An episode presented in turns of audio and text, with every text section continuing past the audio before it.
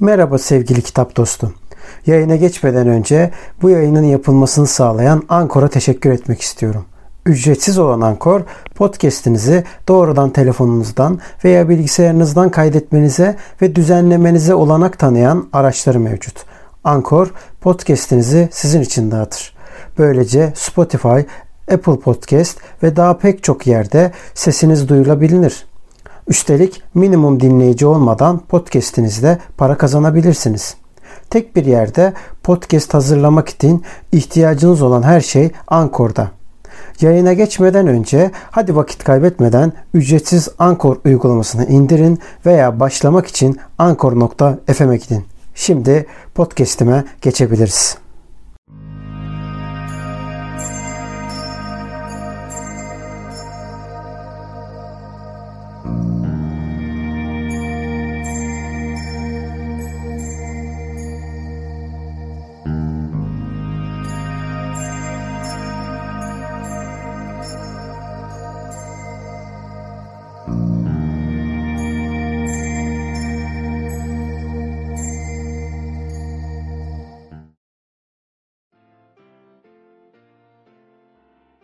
Selamlar dostlar. Ben Kitap Dedektifi. Ben Uçan Sayango. Bu hafta kutlanan diyeceğim ama tam da kutlanan değil aslında. Bir anma gibi düşünelim. Yani ağız alışkanlığı hep kutlama diyorlar. 8 Mart'ın Dünya Emekçi Kadınlar Günü olan 8 Mart'ın vesilesiyle aslında bu yayını yapıyoruz. Bu yayında daha çok Uçan Salyangoz konuşacak tabii ki. Ancak ana konumuzu söyleyelim. Aslında Dünya Emekçi Kadınlar Günü'nde Tabii ki konumuz kadınlar. Ama kadınların bizim kanala yansımasıyla alakalı olarak edebiyata kadınlar nasıl yansımış? Distopya ve ütopya anlamındaki karşılıklarına bakacağız. Bu yüzden de ana başlığımız ideal toplum kurgusuna feminist yaklaşım, ütopyalar ve distopyalardaki kadının rolü. Aslında bu kitaba çok ufak giriş yapayım hemen.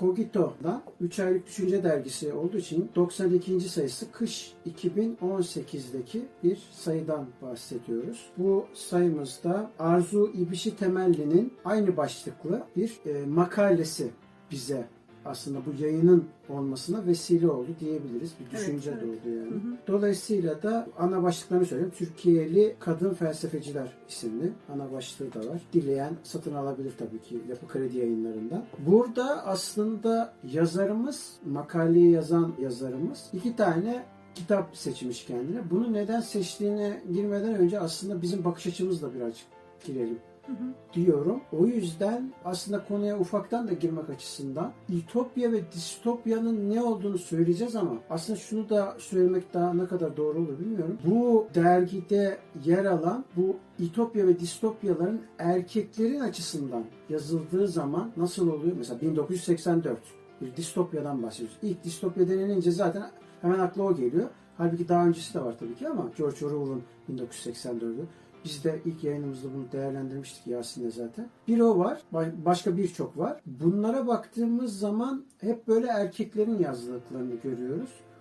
Yazarımızsa yani makaleyi yazan yazarımızsa demiş ki çok doğru bir yöntemle aslında kadınlar distopyayı ve ütopyayı yazarsa nasıl bir noktaya götürür bu konuyu. Ve bunlardan da en bilindiklerini söyleyip iki farklı görüşteki farklı farklı kitaplar olmasına rağmen en popüler kitaplarını almış o yazarların aslında. Dolayısıyla da iki kitabımız var. Ama bu iki kitabın ne olduğunu söylemeden önce İtopya ve Distopya nedir diye bir şey sorsak ne dersin? Ben kendi yazarım üzerinden açıklayayım. Charlotte Perkins Gilman, kadınlar ülkesini kadınların gözünden anlatmaya çalışmış. Tabi burada Ütopya deyince genel olarak aklımıza ne geliyor? İşte ulaşamadığımız aslında bizim birey olarak veya toplum olarak olmasını veya orada olmamızı istediğimiz bir yer. Yani e, birazcık gerçek dışı. Hani bizim istediğimizin dışında olan bir şey ama bizim de çok içinde olmamızı istediğimiz bir şey. Bu işte Gilman'ın yani yazarımızın yazdığı Kadınlar Ülkesi de aslında böyle bir şey. Ben de bu noktada da distopyayı söylüyorum o zaman. Distopya'da aslında benim okuduğum kitabın yine ismini vermiyorum. Birazdan vereceğim.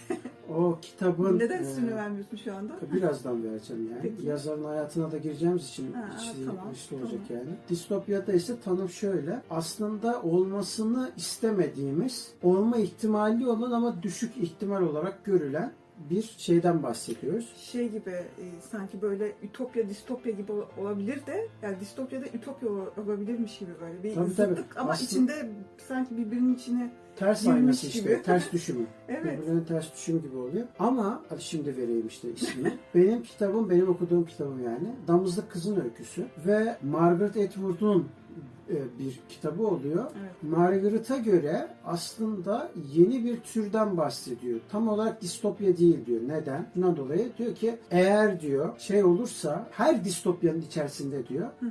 bir ütopya vardır. Her ütopyanın içerisinde bir distopya vardır. Evet. Dolayısıyla Evet. Ya sözünü kesiyorum ama ben de Gilman'ın Kadınlar Ülkesi kitabını okuduğumda böyle bir şey hissettim. Evet. Yani onu, onu Evet. söylemek istemiştim. Evet. Aynı şeyi hissettim yani. Dolayısıyla da bendekiler diyor üspotya diyor. Kendi olarak kendini Evet, böyle evet, tanımak evet, üspotya diyor. Ve üspotyada da, da diyor ki bende diyor her ikisinden de barındırıyor. Bu arada edebi olarak bunun bir karşılığı yok ama o kendi tanımlamasını kendi yapmış. Ama ben de öyle Güzel. düşündüm.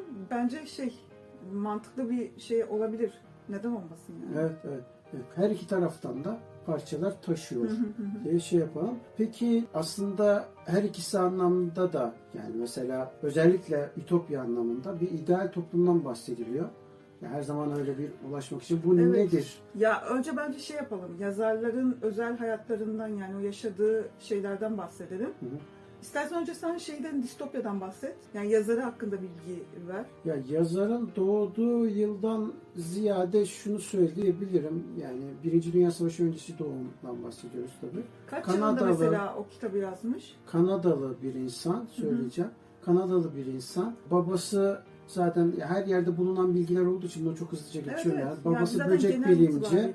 Dolayısıyla da elektriğin ve suyun olmadığı e, yerde çocukluğu geçiyor genellikle. Evet. Ailede sürekli olarak özellikle annesinin de etkisiyle annesi sessiz çocuk severmiş. Dolayısıyla da severmiş ama sessiz çocuk. O yüzden okumaya çocukların hiçbir şekilde karşı çıkmazmış. Hmm. Ve bunun yanında da baba da bilim insanı olduğu için herkes kitap okuyor ama herkes bilim kitabı okuyor Hmm. ailede. Şeyse Margaret ise şöyle bir durum yapıyor. Diyor ki ben 16 yaşında karar veriyor. Daha sonra 15-16 yaşlarında karar veriyor. Hı. Ben gazeteci olacağım diyor. Ancak o dönemde aslında önümüzde de duran Virginia Woolf'un da yaşadığı ya da başka kişilerde de hı. birçok kişide de vardı. Birçok kadın da yaşadığı mevzu var. Maalesef 40'lardan bahsediyoruz çünkü yani. Hadi 15 koy 1950'ler 60'lar o Evet, dönemler. evet, evet. Gazeteci olamazsın, ne işin var senin vesaire diye bir mücadele içine giriyor aslında. Kendi kanıtlama, ispatlama. Bu da bir şevkini kırıyor. Gazetecilikten vazgeçiyor. Daha sonra hatta şey diyorlar o kadar aşağılama noktasına gelmiş ki sen sadece cenaze haberlerini yazabilirsin. O ilanları yaparsın falan. O da yani telefonu açacak. Buna söyleyecekler onu yazacak. evet. O noktada falan yani. Dolayısıyla da daha sonra işte ne yapacağım diye düşünürken sonra bir yazmaya Hmm. devam ediyor Hı. yani. Yazıyor ve yarışmalarda işte derecelere giriyor vesaire. En son geldiği noktalarda birçok kitaplar çıkartmaya başlıyor. Bu arada evleniyor, çocuğu oluyor ama kısa sürüyor evliliği. Tabii şeyden çocuğu doğduktan sonra ayrılıyor. Ayrıldıktan sonra da daha doğrusu çocuğundan önce ayrılıyor. Sonra başkasıyla ilişkisinden çocuğu oldu falan. Onunla birlikte yaşıyorlar falan. Ama en son geldiğimiz noktada yani 1984 kitabının aslında tam geldiği dönem yani yine 1984'te az önce sormuştum ya ne zaman yazmış bu kitabı diye. Hı hı. Damızlık kızın öyküsünü yazıyor. Nerede yazıyor? Batı Berlin'de. Hı. Ve şöyle bir şey dikkat ediyor. Evet.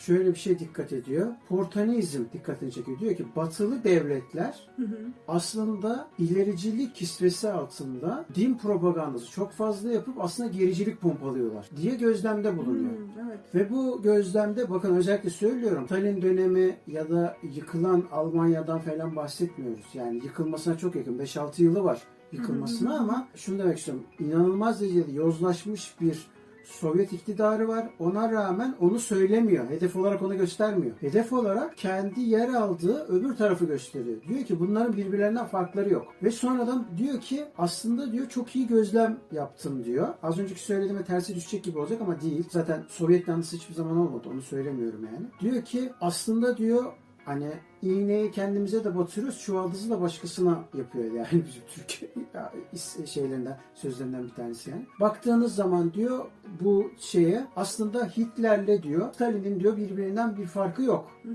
Ve Sovyet iktidarının bürokrasi bürokratik haliyle hiçbir farkı yok diyor. Otokratik devlet otokratik devlettir diyor.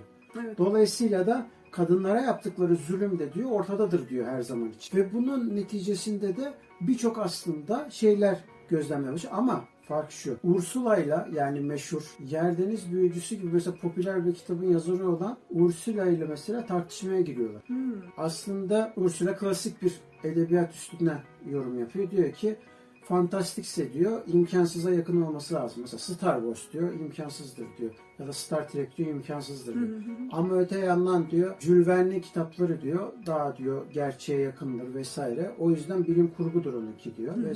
Şey böyle de keskin konuşmuyor. Çünkü neden? Az önceki söylediğim tanımlamadan dolayı. Dönmüş diyor ki mesela az önce dedim ya Üspotya dedim ya. Hı hı. Üspotya'dan dolayı. Üspotya'da diyor ki o da olabilir o da olabilir ama her ikisinin birleşimi olur diyor. Ciddi bir tartışmaya giriyorlar bunlar. Hatta Ursula'nın üstüne çok fazla gidiyor şey. Aa. Ursula kırılmış falan böyle. Ama yani olmaz. Ondan sonra bayağı kırılmış Evet. falan üzülmüş. Cevap vermemiş bir noktadan sonra falan böyle ama bozulmuş yani. Ondan sonra falan şey biraz daha böyle sert Hmm. bodoslama girmiş yani falan. Böyle tartışmalar da varmış vesaire. Şeyi anlamadım mesela yani ütopya ve distopyanın karışımı mı ütopya oluyor yoksa her ikisinin zıttı mı üstopya oluyor? Hayır dediğin ikisi de değil. Nasıl? Diyor ki her ütopya içinde distopyayı da barındırır. Ha. Her distopya Tamam. içinde ütopya. Aslında çok mantıklı Ha, söylüyor tamam tamam benim dediğim aslında. Evet evet. Ya ikisinin içindeki o zıtlık üstopyayı oluşturuyor. Evet evet evet. İkisi için de geçerli. Evet, yani. evet, Tamam evet. anladım şimdi. Dolayısıyla da bunun üzerinden şeyler yapıyor vesaire. Sonra işte geldiğimiz noktada aslında damızlık kızı yazıyor. Damızlık kızla da aslında birazdan konu gelince söyleriz. Çok ciddi anlam... Ya ben ona katılmıyorum bu arada. Şeye katılmıyorum. Şöyle bir yorum yapılıyor. Diyorlar ki e, üstopyadır damızlık kız diyorlar. Ben katılmıyorum. Ben Hı hı. onun bariz bir şekilde distopya olduğunu, sadece distopya, üstopya değil, distopya olduğunu düşünüyorum. Çünkü iyi şeylerin de içinde barındırdığını söylüyor. En fazla ne vardır? Direnişten bahsedebiliriz. Ben iyi de o bütün distopyalarda bir insanlığın bütün doğasında vardır. Hı hı. Ekstrem bir şey söylemiyorsun ki. Bilmiyorum yani ben ben algılayamadım onu. Onu demek Hı, istiyorum. evet. Ama en nihayetinde sonuç itibariyle yani İtopya ve distopyanın karışımı olarak dediğim gibi üstopyadan bahsediyor. Lakin Margaret şunu söylüyor. Çok çok uzakta aramaya gerek yok. Aslında yakın zamanda yani yaşanmış şeylerden ben diyor örnek alarak yazılarımı yazarım diyor. Öykülerimi yazarım diyor. Az önceki verdiğim örnek o yüzden çok önemli.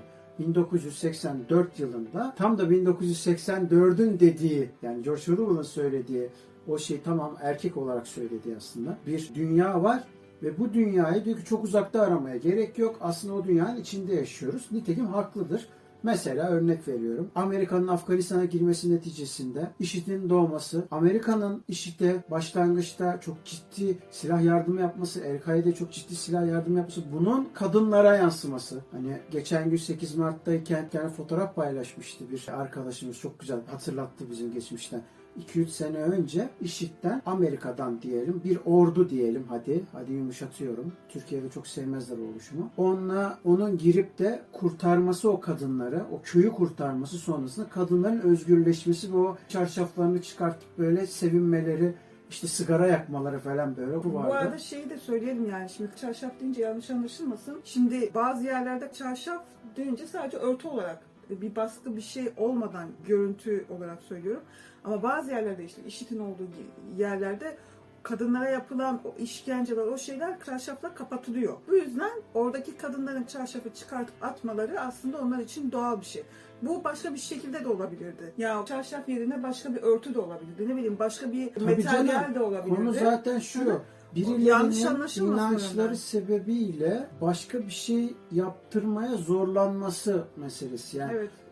İnanç derken ille de bir şeye tapınmak nasıl diyeyim dini bir literatürden bahsetmiyorum. Dini bir şeyden Yani o bahsetmiyorum. din yerine başka bir şey yani başka bir şey de koyabilirsin. Ona baskı yapıp onun kabullenmeyeceği bir şeyi zorlama meselesinden Tabii. bahsediyoruz. Yoksa, Yoksa, örtü zaten insanın kendi isteğine kalmış bir şey, inancına Tabii kalmış bir şey. Kapanıp kapanmaması zaten o ayrı bir konu. Kadınlar ülkesinde de yazarın, yazar Gilman'ın işte e, özel hayatı o kadar çok kitaba yansımış ki ben bunu yani Hani yazarın hayatını okudukça şeyle bir de kita- arkadan ki- kitabını okuyunca inanılmaz benzer, benzerlikler çıktı yani.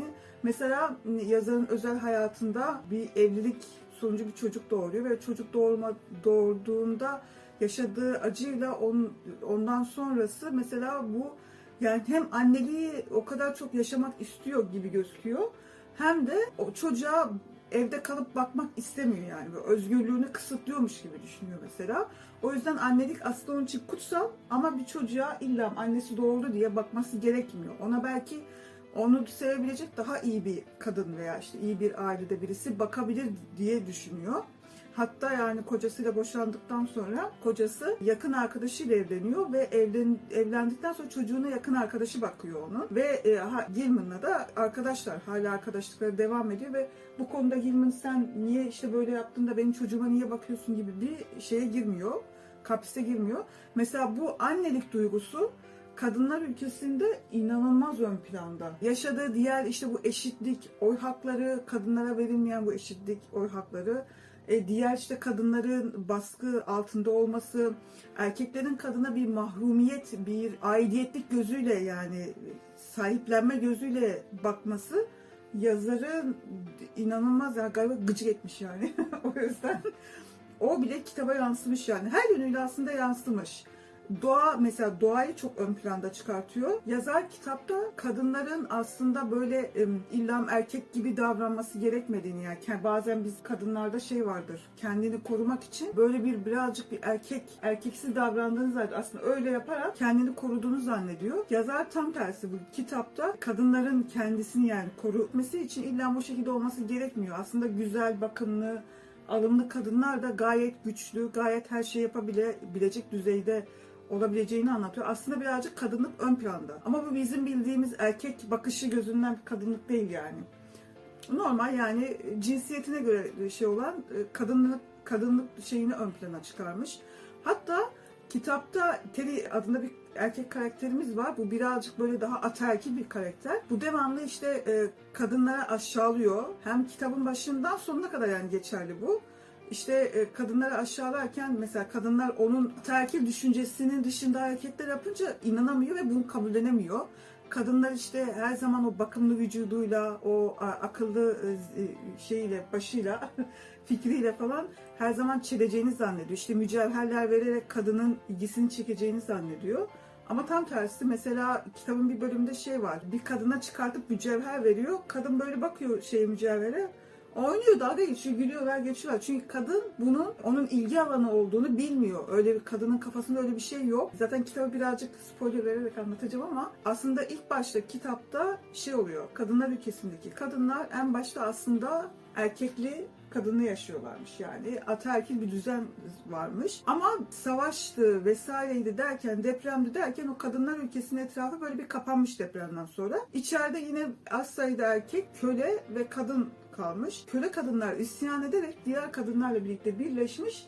Oradaki bütün erkekleri hatta çok benim e, dikkatimi çekmişti. Yaşlı kadınlara kadar öldürmüş. Erkek çocuklar da dahil yaşlı kadınlara kadar öldürmüş. Aslında burada şeyi anlatıyor. Ataerkil düzenin o eril e, kadın da olsa o eril zihniyetini istemiyoruz gibisinden. Mesela bu kitapta da şey var, Damızlık Kızın Öyküsü'nde de şöyle bir şey vardı. Teyzeler var. Teyzeler bu konuda çok şeyler, aktifler. Ketumla. Düzenin devam etmesi için Aha, evet, aynen. görevlendirilmişler. Aynen o, o şeyde. Dolayısıyla Hı hı. da ama bu arada ikinci kitap var bizim konumuzun dışında bir şey evet, bu. bunun kitabında 15 devam var. yıl sonrası var mesela. Mesela Hı hı. orada onu da öldürüyorlar. Hı hı. Yani ama şeyler öldürmüyor. İsyancılar değil. Hı hı. Bu sefer iktidardakiler öldürüyorlar Hı. yani. Kim var iktidarda? Erkekler var yani. Evet. Dolayısıyla da aslında çok benzerlik Evet evet. taşıyor. Ya aslında kadınlar ülkesi birazcık daha yumuşak geçmiş. Öyle söyleyeyim. Birazcık daha böyle iyi sen e, kadın olarak kendini iyi hissettiren yönleri çok fazla. Senin kitabın birazcık daha şey, o acıyı daha fazla veriyor galiba. Bizde Kadınlar ya açık söyleyeyim Hı hı. taciz var, tecavüz var. Evet, o o şeyler gerçekle aslında birazcık daha yakın gibi seninki. işte onu diyorum. Gündeme da- güncel durumlara daha yakın Hı hı. ve gün olarak zaten işte Ursula'yı sürekli eleştirmesi temel sebebi de buydu. Yani Hmm. sen çok uçuyorsun böyle bir şey olamaz ama biz diyor yaşadığımız şey üstünden yorum yapalım Evet, diyor. evet. Biraz daha materyalist bakıyor. Hayal gücünü kenara bırakıp Hmm. yapıyor bunu. Sadece kurguluyorum diyor bu mevzuyu diyor. Evet. Burada da aynısı yani. Çünkü mesela şimdi eğri otur doğru konuşacaksın yani. Her zaman için söylüyorum. İkinci Dünya Savaşı çıktığı zaman tamam Sovyetler e, faşizmi yenmiştir eyvallah. Da nasıl yenmiştir? Hani bir de ona bakmak Evet, lazım. evet. Kadınlara neler Bütün yaptılar? dünyada aynı şey geçerli. kadınlara neler yaptılar buna bakmak lazım. Bakın söylüyorum faşizmi diyorum. Hani ben Alman taraftarı falan da değilim yani böyle bir şey yok yani. Milliyetçinin her türlü karşısındayız zaten de faşizmin ekstra karşısındayız. Bu demek değil ki bu arada vatanı sevmiyoruz şudur budur öyle bir şeyden bahsetmiyorum. Bir tanımdan bahsediyorum ben. Bir teoriden bahsediyorum. Tanımlama zaten dünya geneli olan Evet, şeyler. Yani. evet. Bir belli bir bölgeye kalıplanmış şeyler değil. Evet. Dünya geneli. Dolayısıyla da e, mesela şey gibi söyleyeyim, daha net açıklanır diye söylüyorum. Mesela Ukrayna, Rusya işte. Rusya, Yasin'le yaptığımız konuşmalarda mesela belirtmiş konu. Rusya, Ukrayna, "Aa, siz işte Evet, evet. bizim soyumuzdansınız diyor. Ukrayna diyor ki ne alakası var? Ondan sonra e, gibi yani bunun gibi Eğer Mesela orada falan- olan çoğunlukla kadın ve çocuklar Evet. Şunu da unutmamak lazım. Aynı Sovyetler oranın özgürlüğünü de vermiştir. Yani başta hegemonyası içerisindeydi. Sonra ulusların kendi kaderini tayin hakkını tanımıştı ve orayı vermişti. Yani dolayısıyla şunu demek istiyorum. Yani artısını da konuşmak lazım ülkelerin, eksisini de konuşmak lazım. Barbarlığını da konuşmak lazım. İlericiliğini de konuşmak lazım. Onu demek istiyorum. Bu noktada kadınlara mesela ciddi anlamda özgürlüğü İngiltere'deki sınıf mücadelesi vermiştir aslında. Hı hı. Feminizm zaten yükselişi odur. Evet evet. Zaten bu noktada da hani kitapta da şimdi ilerledikçe şey olacak ama konuyu konuşacağız ama birazcık da böyle toparlaya toparlaya konuşmak için söylüyorum. Bu noktada mesela başlangıçta özel mülkiyetle başlayan bir ayrımcılık başlıyor. Sonrasında da bundan bir kopuştan bahsediyoruz. Yani bu unutuluyor. Unutulup sanki mevzu sadece kadınların mücadelesi kazanınca olacakmış gibi oluyor. E bu sefer de insana sorarlar. Evet. Derler ki kadın sanayici var. E ne oldu ben bu şey ne anladım Hatta yani? şeyde e, Sovyet Rusyası'ydı yanlış hatırlamıyorsam.